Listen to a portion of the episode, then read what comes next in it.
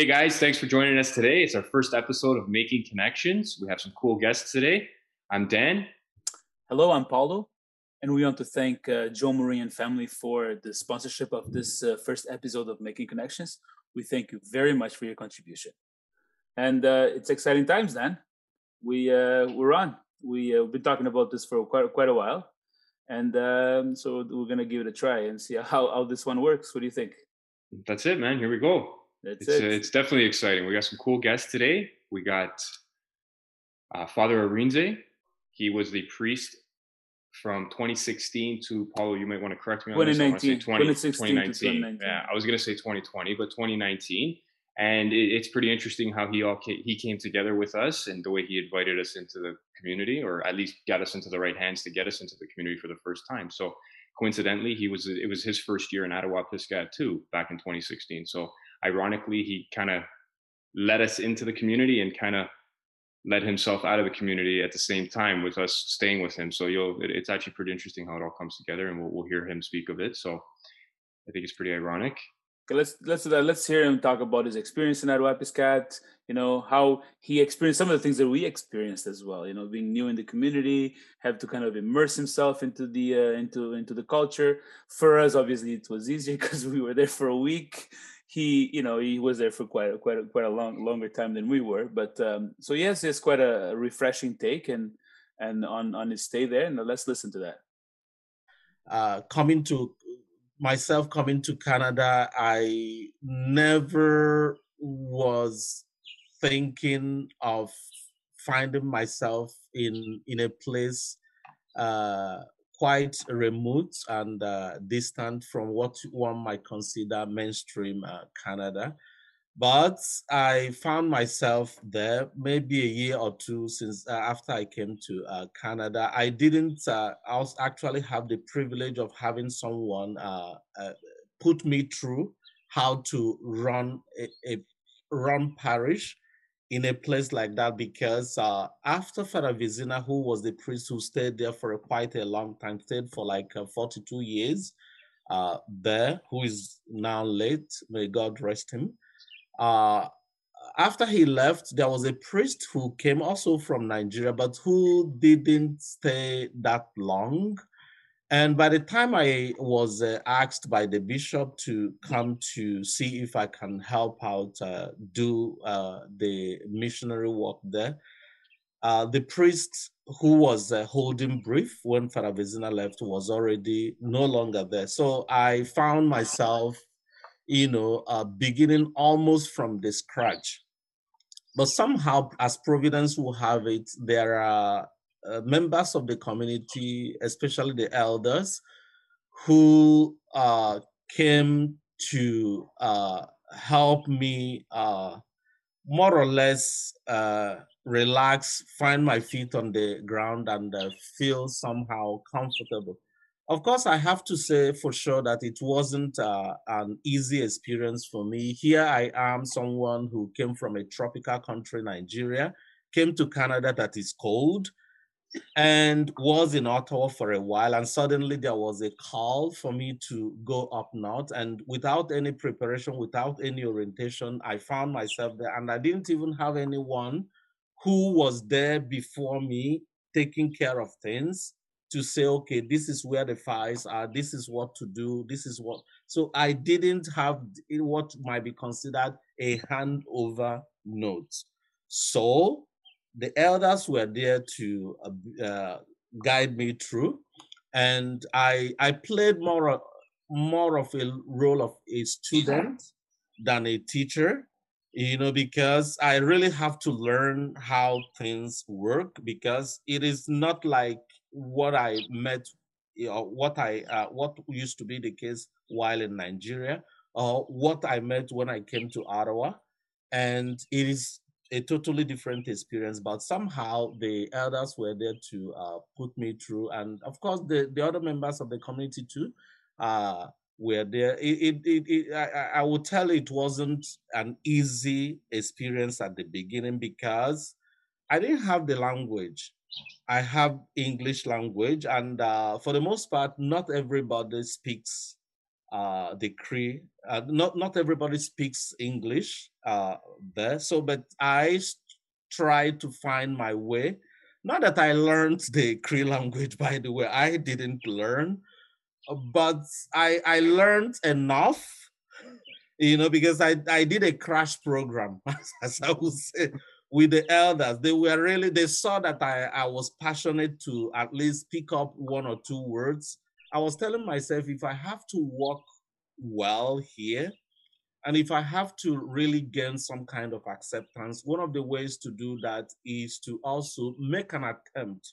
I know my it should I, I know I know that I cannot speak the language like native speakers, but if they see my honest attempt, that might begin to be the bridge that you know begins to connect us talking about connection and i think it's really worked uh, because i like i said i submitted myself as a, a student to everyone I was learning from the teachers who also are like me, who came into the community. I was learning from the nurses because the hospital is just a, a, a, few blocks away. So I tried to immerse myself in the community, learn from uh, uh, people, members of the community, learn from people who are like me, who came from outside, but who are working in the community. Of course, also I I used to go interact. Usually, where I I I am in my elements is when I go to the store. I don't just go to do my grocery but I just spend like 30 minutes, uh, 45 minutes in addition to doing my grocery, just to really get the feel of the community because somehow I noticed that formality does not always work. So it's pretty interesting again how, how Father Arinze was welcomed into the community so well. You know, after, you know, being from a foreign country, you know, having you know uh, a whole different uh, um, culture and, and background and, and people in Attawapiskat just embraced him and he, he, we saw it firsthand right? I mean he, when we were there people talked about father Arinze as if he were he was somebody who really made a, a difference in the community. Absolutely. Um, and you know what? And he's still so well respected there. So obviously he left his mark you know and that's that's what's pretty pretty special about him. Absolutely. And, he, and, and sorry go ahead no, no, yeah, I was gonna just following up on what you said. That the proof is what you what he's gonna say next about about the jacket, right? That's the right. jacket. It's a really That's cool right, story, yeah. and that, that proves just that point. And also talks about the food, the food that uh, you have a really good story about food in Attawapiskat.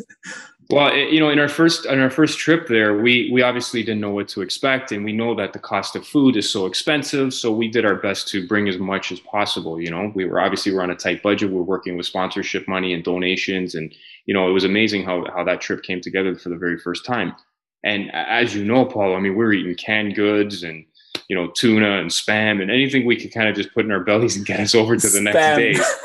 It was it was a brutal week of eating, but you know what? It was a special day when the community came together and they had their teepee dinner, and it was a huge feast. That the, it's just amazing how s- some individuals really just put this this dinner together for an entire community, and they welcomed us like with open arms and kind of invited us to, to you know take the first step at you know getting first bite at that food, and it, was amazing because we went from eating, let's be honest, terrible food that we brought to having an amazing feast of wild game and caribou and moose and beaver and and obviously one of their delicacies there is, is Canada geese. And to to sit there and indulge in their their culture like that it was really special. And while we're doing this obviously I piled up as much food as possible because it was amazing to get some food after about 5 days of staying there. And I was talking to you and Sean at the time and I just I was had a next piece of meat in my hand because here I am just kind of at this point just using my hands and I think it was Sean who looked over and said, "Do you see what's in your hands?" And it was it was a rabbit's head, and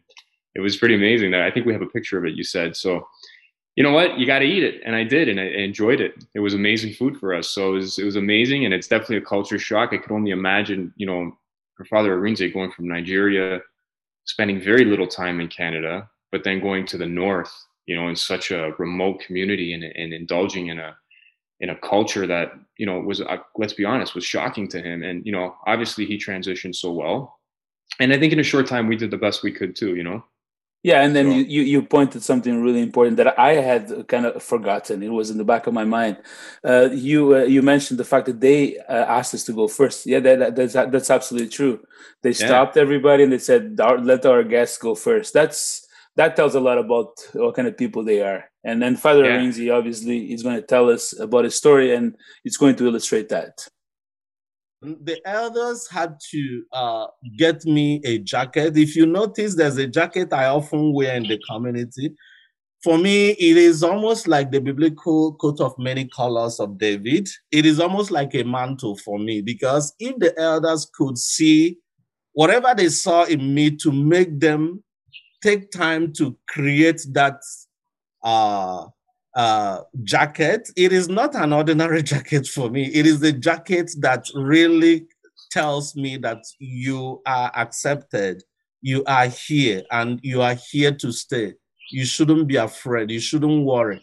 And in a way, each time I put on that jacket, and I, I, of course, they eventually made more copies of that jacket for me. So I wasn't wearing just, it's just that it's almost the same color. But I had a couple of, uh, you know. So in general, it, it was, it looked hard at the beginning, but as the days roll into weeks and weeks roll into months and months roll into years, I was asking God for more. And suddenly my superiors had to write and say, Oh, you are needed back in Nigeria and all that. And I simply have to, you know, take the call again and, you know, move. So in all, one other thing I have to say, apart from the uh, these other things I have said, is um, uh, uh, the the food was a challenge for me at the beginning. Uh, you know, I you can imagine the, even the food I met while when I came to Canada here in Ottawa is way way different from what I am used to growing up you know? And then i moved over to Attawapiskat and then i have to be introduced to uh, moose meat you know to uh, the geese uh, meat and sometimes uh, you find somebody getting beaver and all that. So these are things that i started you know learning how to uh, enjoy. And once I got the, the the the groove and the grip of it, I I didn't let go. I I I I just totally uh, let myself uh, be part of the situation and you know learn from the people and uh, eventually also let learn uh, people learn from me. So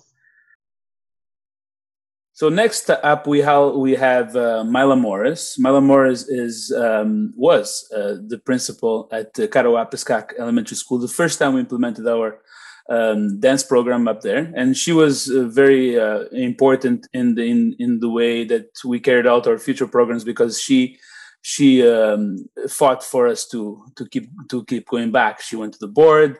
She believed in what we did and what we were doing there, and it's because of her that we were able to continue the work that we started. And so she talks about a few things, and one of them is the fact that we asked her um, if she ever felt strange in Attawapiskat, even though she's an indigenous woman, but she comes from a different community.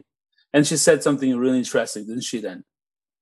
Yeah, she mentions how we're all one. And, you know, in today's world, with everything that's going on with equality and diversity and everything like that, it's, it's really important that she acknowledges that. And I think you know, she'll get in, in, in, further depth with it and we'll let you guys hear it. But it's just really nice that, you know, coming from an indigenous woman as well, being, you know, a woman, you know, where let's time, let's be honest, sometimes, you know, equality isn't always equal. And she mentions that we're all one. And I think it's really important that we acknowledge that we're all human beings and that's what we have to accept ourselves as.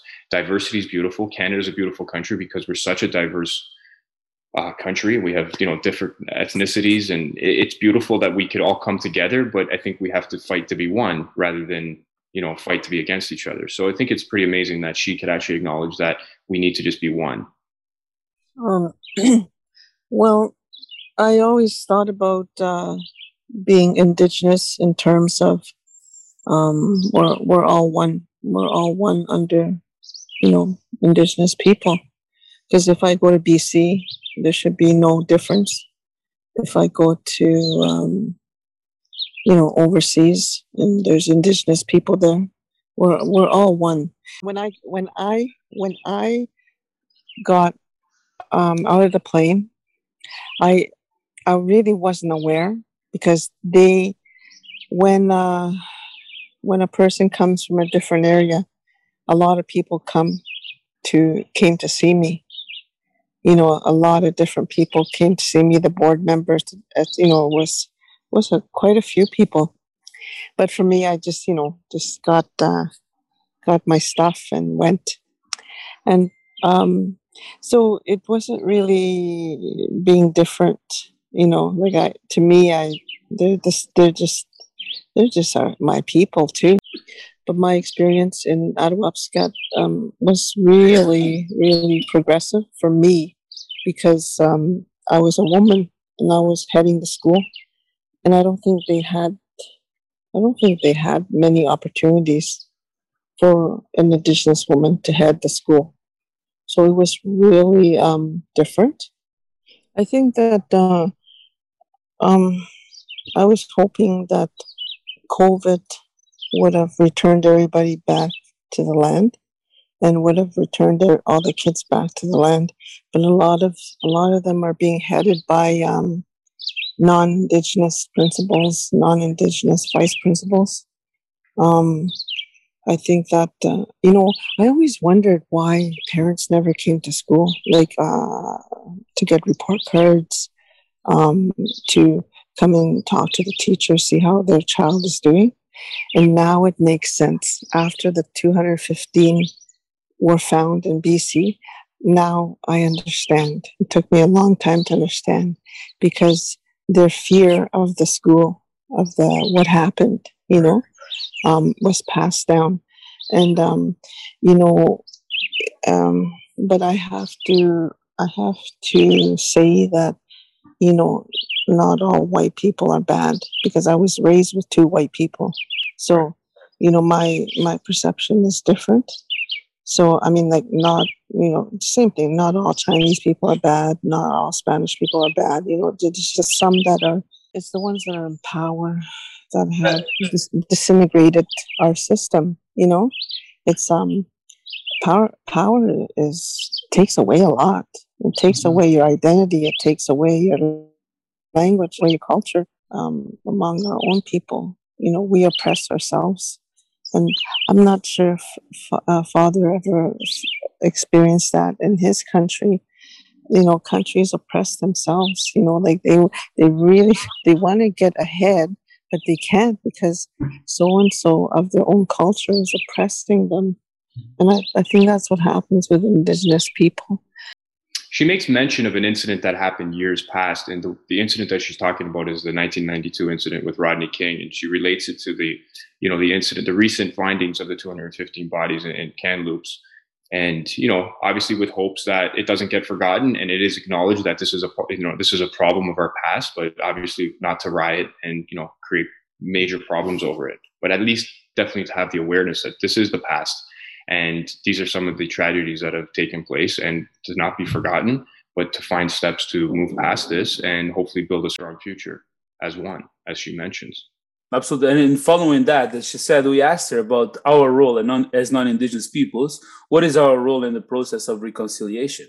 You know, and in a small way, I think that you know, when we started going up to Attawapiskat, and we never really wanted to be pol- political, right? I mean, for we just wanted to connect. We wanted to go up there, have our kids make friendships, and and create, you know, relationships that could last, right? Healthy relationships, and and so we see that role, like that's how we see the role, right? That because we see the role in terms of allowing you know these two cultures are you know the two cultures of course you know i mean the rest of canada we cannot claim to be indigenous. Indigenous people have their own particular culture. So we that idea of uniting these two these two sides of canada is something that we want to do right? In, by forging relationships through young people.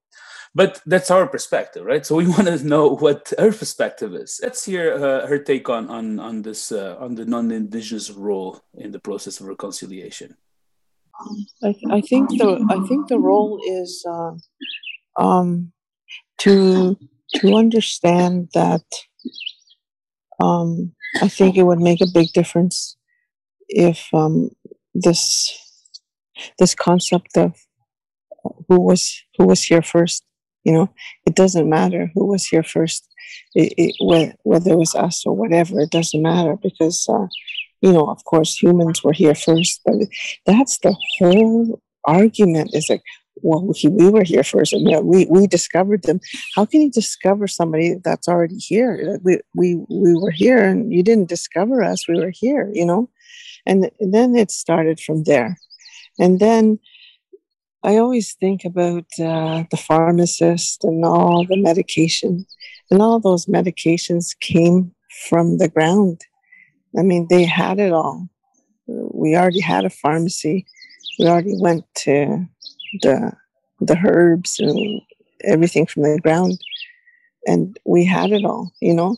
And it's like um, it was taken and put into a bottle and put a label on it if they had just taken the concept of sharing, you know, sharing the knowledge. And I, I always wondered where the hate came from, you know, because that's what it is when I never realized that until the 215 were found, because that's hate, you know, and the youngest one was three years old. I, I call that hate, you know, and the only thing was uh, the color of our skin you know, where we were savages. But, you know, one person I was reading, she said, how can, how can we be called savages when there was a mass grave of 215 children? Like, who's the savage, you know? And I understand that now. There's so many things I didn't understand before, before the 215 were found. And I, I am, you know, I am part of that. And, um, at times it's quite honorable. You know, I am quite, quite just devastated for those children. And I was one of those people that said, you know, get over it. Like, I'm Indigenous, and I'm thinking that's all I ever heard was uh, stories about residential school and stories about this. And I, you know, I, uh, now, okay, you know, enough is enough, you know, let's get going. Now I know it's it's going to be scary because it's not going to be BC. It's going to go right across Canada. They're mm-hmm. using the radar, and they're going to find more bodies. I mean, in Saskatchewan, they found 75 under a building.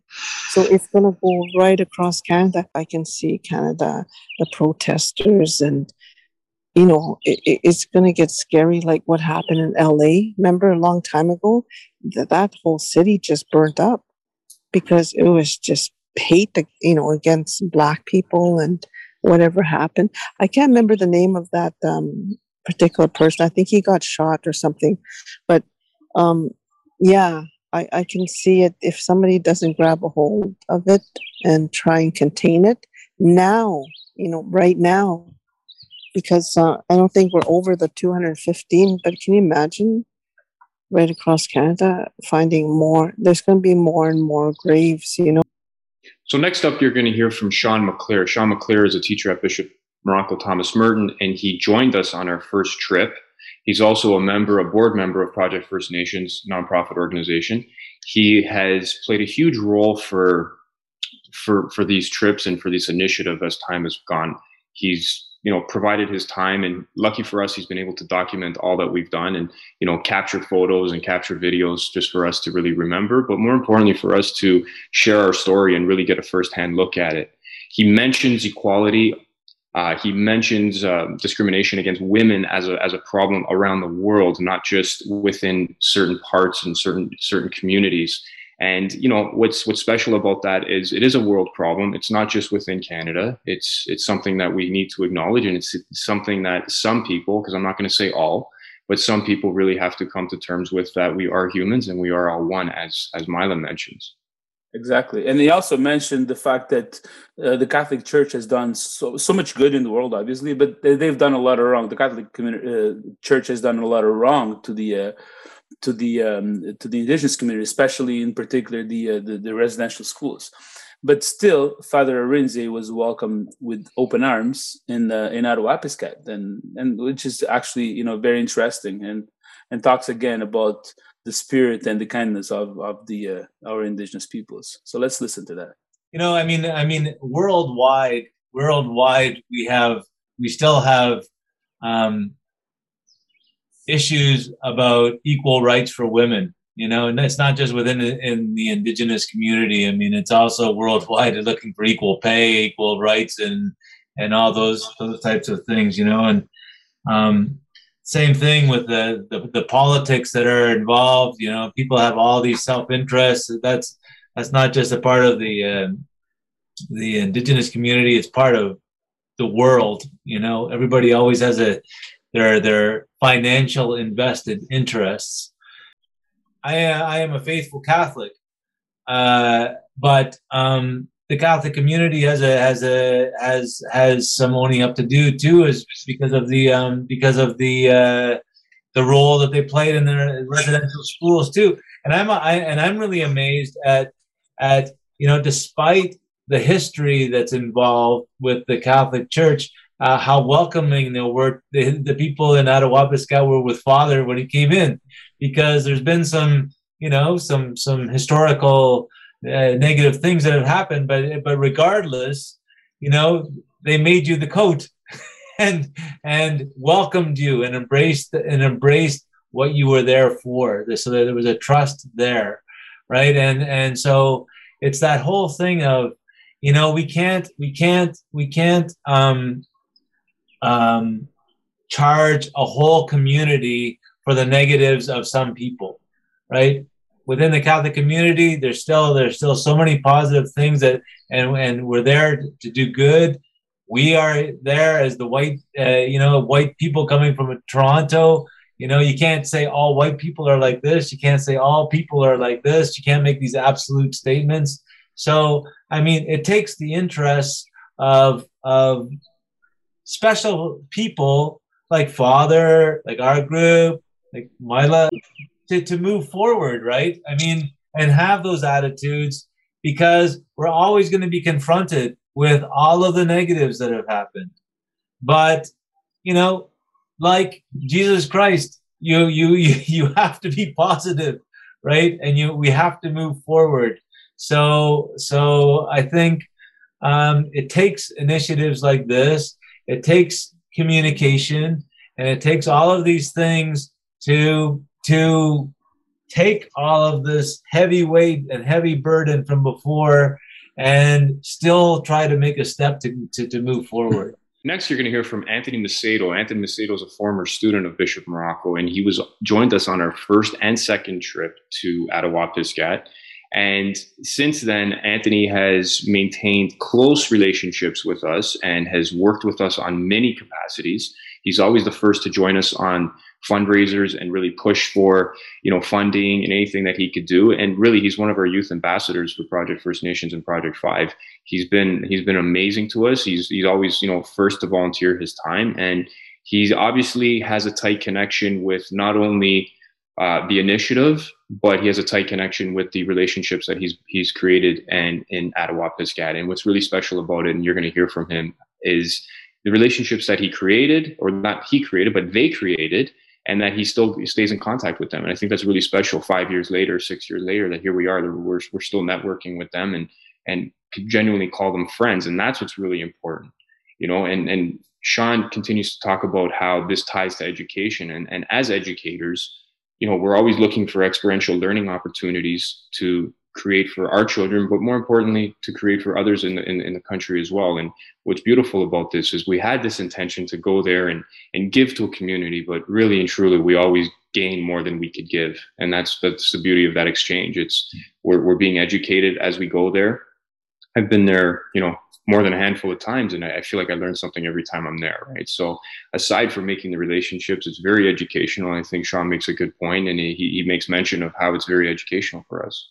Yeah, and you know what? You, you made a really val- really good point there when when you talk about how we learn because that's our fuel. We yeah we kind of see the impact we have on on the children there and the youth and how they like when we're there, but but we see more eh, because we're you know communing with them every day. The impact it has on our kids, on our on our youth, and it's huge. I mean, to the point that they still all get that most of them, I would say, they are still involved in the in the uh, after they've left high school, they're still involved with the Project First Nations, and they continue to be part of it. So that that tells a lot.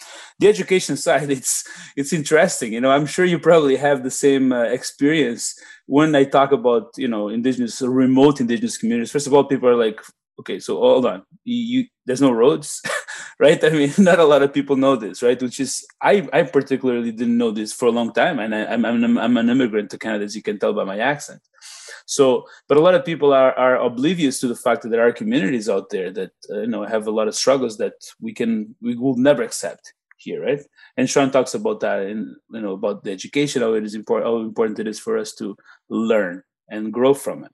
It was so many years ago I was 16 years old, just a young kid, not knowing anything about Ottawa Piscat or anything of up north, and going in blind was a, a, totally new experience for all of us.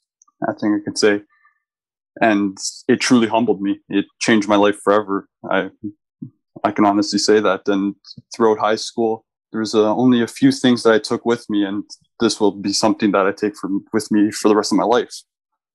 Um, just interacting with the kids, it was something I never really could have imagined before.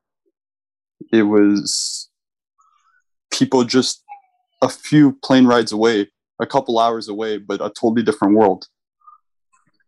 We were blessed to have so many things around us where they there have so little and can appreciate life. It was life changing, honestly. Hmm just life changing for me. Mm-hmm. I, think, I think one of the biggest things is the education, right? I mean, uh, we, we know so little of, of each other. We have these uh, these communities that are so close, uh, but we, we don't know anything about each other. How are you supposed to? You know, we, we have to know we have to know our neighbor.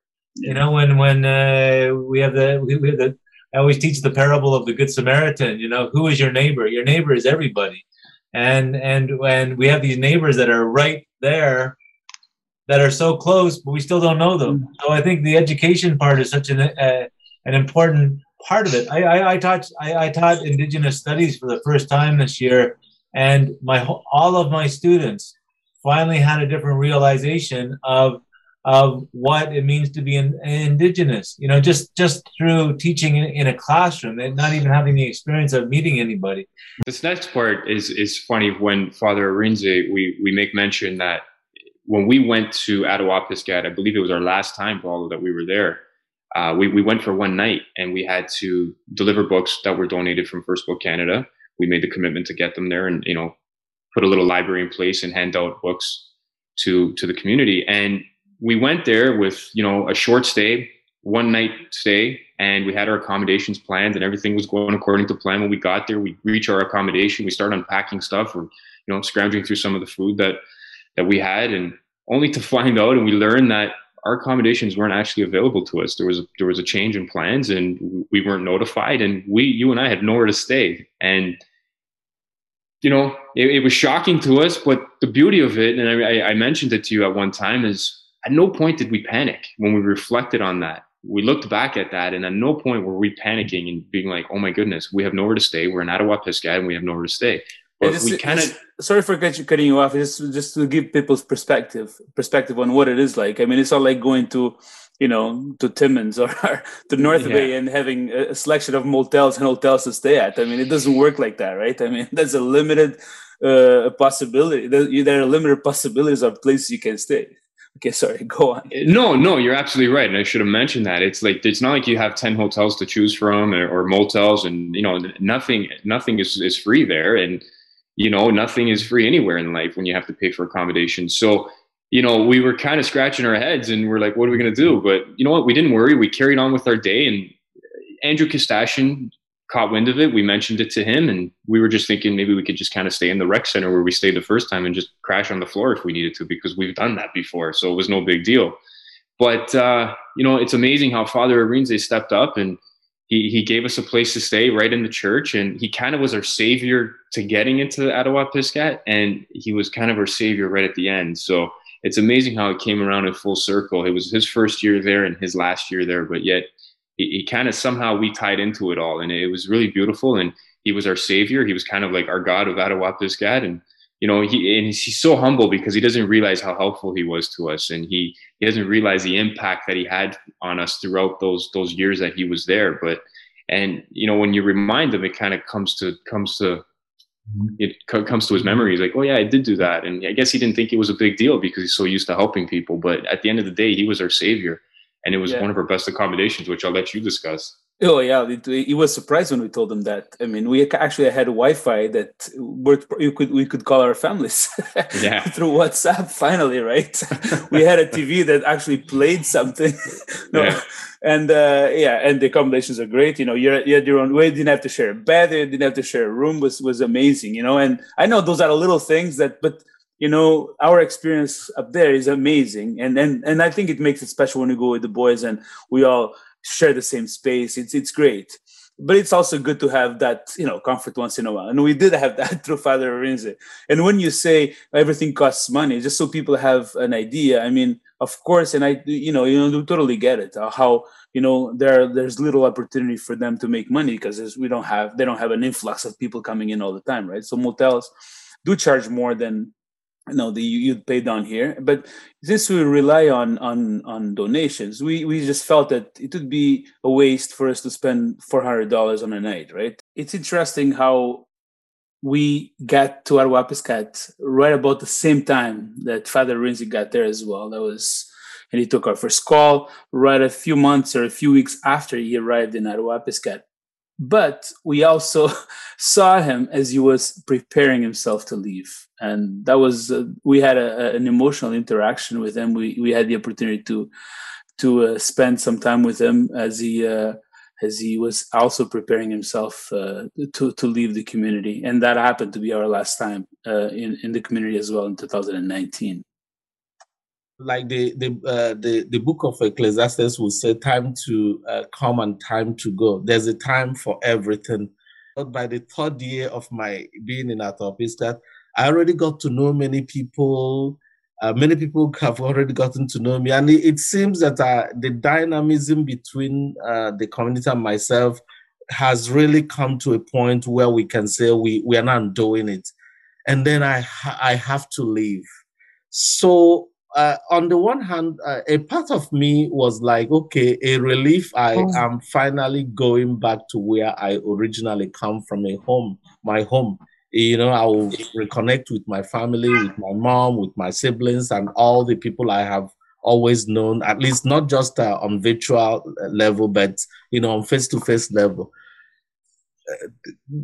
That looks joyful, you know. But on the other hand, I have so much found moms, fathers, brothers, sisters, uh, nephews, uncles, cousins here in Attawapiskat that I'm like, if I going back to Nigeria would be trying to learn again how to have father, mother, uncle, brother, sister, nephew, niece, and all that. Yes, you know, it seems I have found a new home. you know, kind of that's living is i have all, almost become part of this place and this place has all, almost become part of me that going back to nigeria will look like to even though it's like three years but that three years was really very momentous because it was packed with all kinds of uh, experiences that uh, I, i'm not sure I, I gained within a, a span of time larger than that outside because it's a totally new, it's a different experience, different way of being. One of the different ways of being I want to mention here, time. The the understanding of time is totally something that we you know it's it's a very profound way of experiencing time in our Attawapiskat, different from the chronological time that we have all over the place as a matter of fact, I used to say that time in Attawapiskat is when when the people are ready, not when the clock tells you this is the time. You know, and if you don't understand that logic, you will lose whatever that brought you to the place. You know, so I I I I found myself learning how to see how time works there.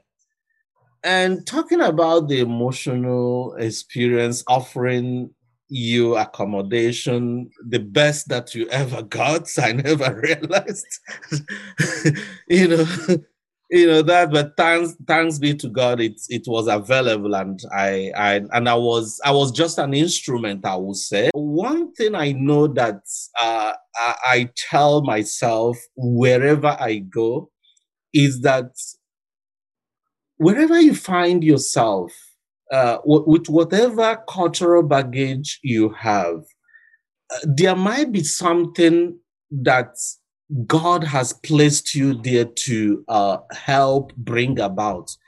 Uh, bringing that thing about doesn't necessarily need to be colossal to make a, an impact or different, but the just your your even being there, available, and listening. I I believe that listening is very very important because it is when you listen that you learn. It is when you listen that you understand, and it is when you listen that uh, to me, some form of healing and gradual step forward, you know, takes uh, place. So I, uh, and uh, listening also takes requires being uh, patient with uh, people. Not uh, you, one can get offended. You might not decide how how somebody offends you but you, you can to some degree control what you do with that thing that comes to you as a offensive so it, it doesn't mean that uh, in Attawapiskat because of course I, I looked different when i came to Attawapiskat no doubt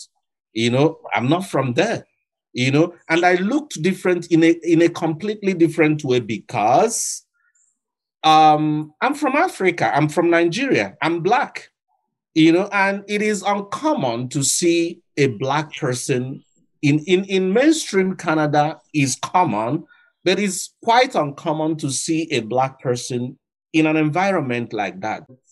At each moment, there's also this element of God shall provide. If if there is there is a will, there will always be a way you know so that leap of faith is what to me uh we can use like you guys to took a leap of faith you know coming to Attawapiskat uh you didn't know anybody except the fact that we call you called and we connected.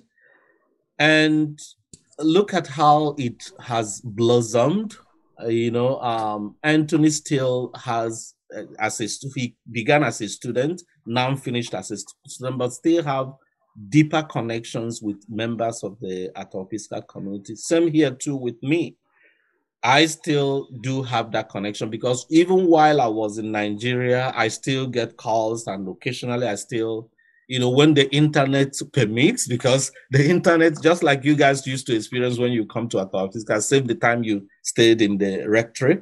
The internet back home is not as strong as it is here, you know. So, but that connection, uh, uh has God has created that bond, you know, for good or bad, for uh, uh the, some of the, the the, dark chapters of the, the history of Canada uh, with the, uh, the church and the residential school, we still find pockets of people who are making uh, a difference. That doesn't take away the dark chapter, you know. But if we look at the brighter side of it, then then that can help us deal with the darker side and then heal together.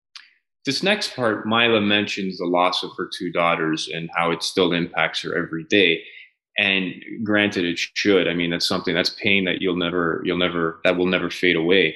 But it's when you hear these situations and the findings of these 215 bodies in Kamloops, it really just kind of resonates with her and it brings back memory to you know the loss of her own children and it's it's sad and it you have to you don't have to, you have, really have to feel for her and you know it's it's really deep when you hear her speak of it, and you have to understand where it comes from. So, you know, we, we all have to stay compassionate to these these past situations, and it's unfortunate. No parent should ever have to lose lose their children. Well said, then. So let's let's just go straight into that then.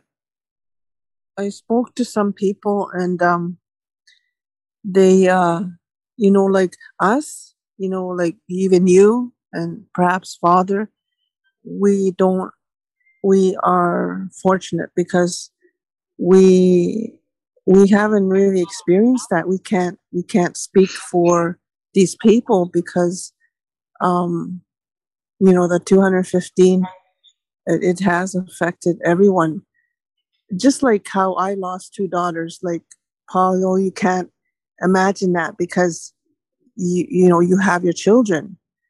So i guess in some ways um saying that um you know flip the pancake and look at the positive um i cannot just imagine that reserve that is um that lost those children you know? Um to i mean i understand that. I've always done that too. Like flip the pancake and think positive um but it must be hard for that nearby reserve um to be uh, touching them that closely you know and it blows my mind that that that particular um that particular residential school became an Indian day school and it closed in 1996. And it blows my mind because in 1996, I was going into uh, university to study to be a teacher. You know, in 1996, you know, it, it didn't touch me that that particular school shut down so late, you know? And um, so the story is uh, there was a knock on their door at 5 a.m. This was may- maybe last week. And he rushed to the door and they said, um, Mom is saying that somebody's breaking into her house. So they ran over there. There was nobody there. So she said there was two white people trying to break into her house. And they looked around, there was nobody. And they talked to her and they said, um, uh, because of the 215, it's a certain age that is having their flashbacks. And it's, um, I don't know, maybe they're 70, 70 years old now, 80 years old. They're, they're alive and they, um, their experiences of residential schools coming back. And all they said was, you know, go check on your elders because these things are coming back. But then there was a kind of a brighter side because somebody told me that's the reason why some elders are still here because they knew this was coming. So now, hopefully, the elders will guide the youth, you know, the elders that are still here. We don't have many left. Um, the elders that are here, it's sort of like we can't say that anymore. You know, like you can't say, as they said in the news, get over it because can't now, right? Because the 215 are there. So it's like every reality, every reality we ever thought of, it's right there now. You know, it's right in front of us. I think it's really special. Mila makes mention of the strength and how strong the Cree people are. And I, I, think, and I understand that when we go there, and obviously she understands it at a, at a much higher level because she's, you know, worked there and she's an indigenous woman herself, but she's obviously spent more time in Attawapiskat. But when you, you hear how strong they are, and you have to understand where that comes from, aside from, you know, from the, the, the pain of some of the past, the, the past, you know, incidences that have happened over the years, but just the lack of things that they they have to deal with on a daily basis, which Paulo you'll mention. But I think it's a huge compliment to the Cree people when when another Indigenous woman mentions how strong they are.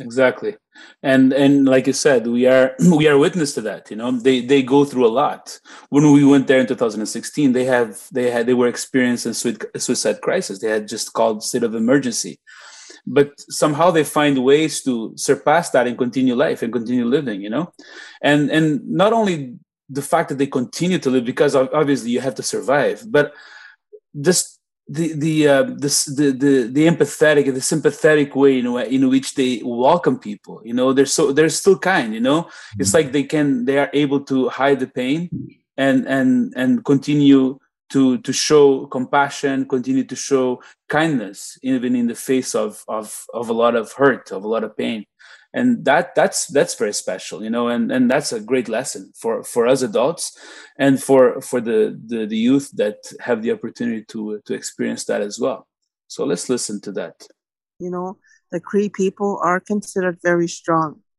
uh, my descent is uh, Cree. Like I left there in 2018. I still have friends there, you know, that text me, and uh, it was um it was a very very interesting and um, learning good learning experience. So many people wanted to come there, you know, and to do the programs for the kids, and uh, I think the kids really enjoyed enjoyed the programs uh, mm-hmm. that came that came and went and um, i think that's the um, the key is consistency for the kids because um, that that goes way back to residential school right you know it, go oh, somebody's there and all of a sudden they're not there you know and it, um, and then kids they take that to heart they said we did something right? They won't say that to you, but they'll say it among themselves. They'll say, you did something, or you, they'll blame each other. That's why they're not here. That's why that teacher left. That's why this person left. That's why we never think the way they think, eh? Because we think they're just, and, and kids are um, like, um, they're resilient. Yes. That that's, I think that's how we survive. That's how mm-hmm. I survived too I saw some of the posts from Attawapiskat, and there, some of them posted um, to my non-indigenous friends. We're still friends, you know, and I thought that was really a strong statement, saying that you know we have we, we this thing happened to us, but we still have non-indigenous friends, right? And um, yeah, it's um, it's really really amazing the um, capacity for being resilient, the capacity for being flexible. I think uh, non, I think indigenous people have are have the ability to be so flexible, you know, to be stretched in different ways, and to uh, accept on a lighter perspective of the strength of the Cree people, I remember our first time there, Paulo. We we really went through some uh, cultural experiences with the Sweat Lodge, and we went swimming in the river. And if you remember correctly, the river was the coldest water I had ever been in. And you and I happened to go in, and you know, I think maybe two or three kids joined us. And I remember half of the rest of the team, like they were just tippy toeing in, and then they backed out because it was so cold. But I remember a couple of the local kids might have been seven or eight years old, and they were jumping right in and they were laughing at us and making fun of us. So, I mean, talk about strength. I mean, here we are. We think we we we live and survive cold winters, but when you go there, I mean, it, it's another level. Let's be honest, right? And and these kids are jumping into this cold water.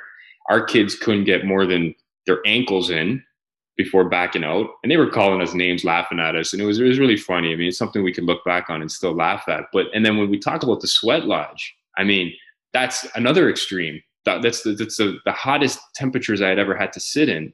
And obviously we did it voluntarily and it was, it was a beautiful experience. But again, half of our kids couldn't even step foot in it. And then there was a couple kids there that again, maybe eight, nine years old, wearing a pair of jeans and jumped right into it without a problem. And here we are with like you know, bare skin and we couldn't handle it. And these guys are just sitting in there laughing at us because they're just calling us names that we couldn't handle it, right? So I think it's pretty funny and you know, it's something we can laugh about now, but we definitely when you talk about strength, I mean, you know, you really get accustomed to your culture and, and I think it's a huge compliment and they are very strong people as as a culture and just, you know, just as as human beings. But let's be honest, you and I, you know, the, I think the only reason we really endured that uh, those two sessions of uh, 15, I thought it was 15 minutes, right? 15 minutes each yeah. of the sweat lodge is because we needed to prove to the kids that we could do it because I was, was totally just... showing up. it was a total show off moment. It's like these guys can't handle it. I can't back out. I got to show them that we can. I agree. And we had and that was the same. and that was the same with jumping in that water. I mean, there was a time I was talking to you. It was hard to get my words out. I felt like my chest was caving in because it was so cold That's you right. know? So well, that's you know those and and and Anthony was part of that first trip, and he was part of that experience, and he talks Yeah. next about how the the program impacted him so so so greatly that he wants to continue to be part of it. It changed his life, he says, and you know, and we can see that. I mean, we go up there, and it's very emotional. We depend on on on each other, really. I mean, there's no distractions you know either we're working or we're, we are at, at the lodge talking or engaging in different activities because the wi-fi you know if it, only one or two of us can go on on on the phone at, at a time right? Yeah. i mean the wi-fi was weak where we stayed and uh, and and there's really nothing else nothing else to do. Uh, netflix didn't work you know that round circle just kept on going Yeah. and going and and so we had to be creative and we talked a lot and we see the impact and anthony talks about that as well about how it impacted his life I fell in love with it, and till this day, I'm still in love with it, and we'll continue to keep going until forever. there is no end to this, honestly. You guys are a family to me, and going out to these communities, uh, we build our family even larger, and I I just love to see it. John has a beautiful story about the rosary that he purchased. And again, it's just how Father Arinze ties into it in Attawapiskat. So I think it's really beautiful, and we'll let him obviously tell the story. But it's just amazing to see how, how again, how I said before, how Father Arinze just ties into us in so many ways and has so much impact on us, and he doesn't even realize it. I mean, it's just daily duties of his, and you know, he just naturally just does these things out of the goodness of his heart, and how, it impacts us so uh, so much. Yeah and he kept on saying i don't remember that. I don't remember that moment. I don't remember the moment where i took the call. I don't remember but he, and that says, says a lot about his humility and you said it before and about how much good he does because you know there's only so much you can remember but he has impacted us in so so many ways and then the story of the rosary is just another and it's a small little thing you know he's he's, he's probably gone through that motions many many times but um but he talks also in the end he touches upon what Mila brought up and and he he, he touches on the resilience of the uh, of the Cree people or the indigenous people and and of course through his experience up in Attawapiskat. So let's let's listen to that. I I have a. Uh, I, I was in Brazil just, before I uh, went to Attawapiskat on one of the, the, the trips. So I have. Uh, I bought a rosary there, and I uh, and I and I brought it. So I have a rosary from from Rio de Janeiro that I took to Attawapiskat that I have blessed by a Nigerian priest. you, you blessed it for me. so it's an inter, international rosary. Yeah, an honor for me too to uh, have that chance to uh, do the blessing. Yeah. Yeah, um, I don't know. There's something that Mila said that uh, really uh, got me, which is uh, the resilience of the people. I I I can uh, say that for sure. It's, something you you just feel right on, uh, you know, uh, interacting with uh, uh, people in in Attawapiskat, uh, even whether it is a joyful, especially like she was saying that uh, uh, they are so the, the, flexibility that you know keeps uh, expanding, kind of. You know, I, I have to also say this that uh, I think the year I came to Attawapiskat was the year that uh, we had a uh, in Attawapiskat uh, m- many people who are under suicide watch for uh, you know for some uh, reasons. Uh, but uh, uh, as strong as that experience was, we at the end of the day, people the, the community had a way that it was able to overcome that difficult uh, moment uh, in its uh, in its life. So that's all for today. Then, um, how was your experience with this uh, first episode? Yeah, it's just so nice to hear some voices again, and you know, and some faces of the past. And you know, we've gone through so much in this last year and a half with the pandemic, and it's just nice to kind of touch base. I, I mean, thankfully, we could even do it virtually, and it's just nice to see Father Arinze's face again and hear from Mila and all the positivity and some of the impact that we've had with our students there, and obviously the impact that they've had on us. So it, it's it's beautiful, and I, I, hope people enjoy it. I mean, that that's our first episode. You and I have been talking about sharing our story for a long time now, and and here we are finally kind of putting it out there. And I hope people follow us. I hope people appreciate what we're trying to do, and obviously find ways to support us, whether it be just listening or whether it finding ways to support the cause. And you know, without without good people out there, we can't do what we do. And want to continue to do what we do on a maybe a global level or at least on a national level. So, you know, find us on projectfirstnations.com. All our links will be there on Instagram, Facebook, and YouTube. Hit that like button and, you know, continue to watch and spread the word. And hopefully things get on, you know, on a much larger scale. And maybe, maybe you guys could, listeners could join us one day at, at some level. Thank you so much for staying with us, for listening and watching. Well, next week we'll be back uh, with a lighter version. We'll have uh, a couple of uh, former students who visited Attawapiskat with us. They'll be telling us uh, fun stories. Uh, we want to thank again uh, Joe, Maureen, and Sonia for their sponsorship to this inaugural podcast. And we had a great time. Thank you so much. Well, that's it, everybody. Thanks for tuning in. Thanks for listening to Making Connections. we look forward to the next episode and hopefully you join us again.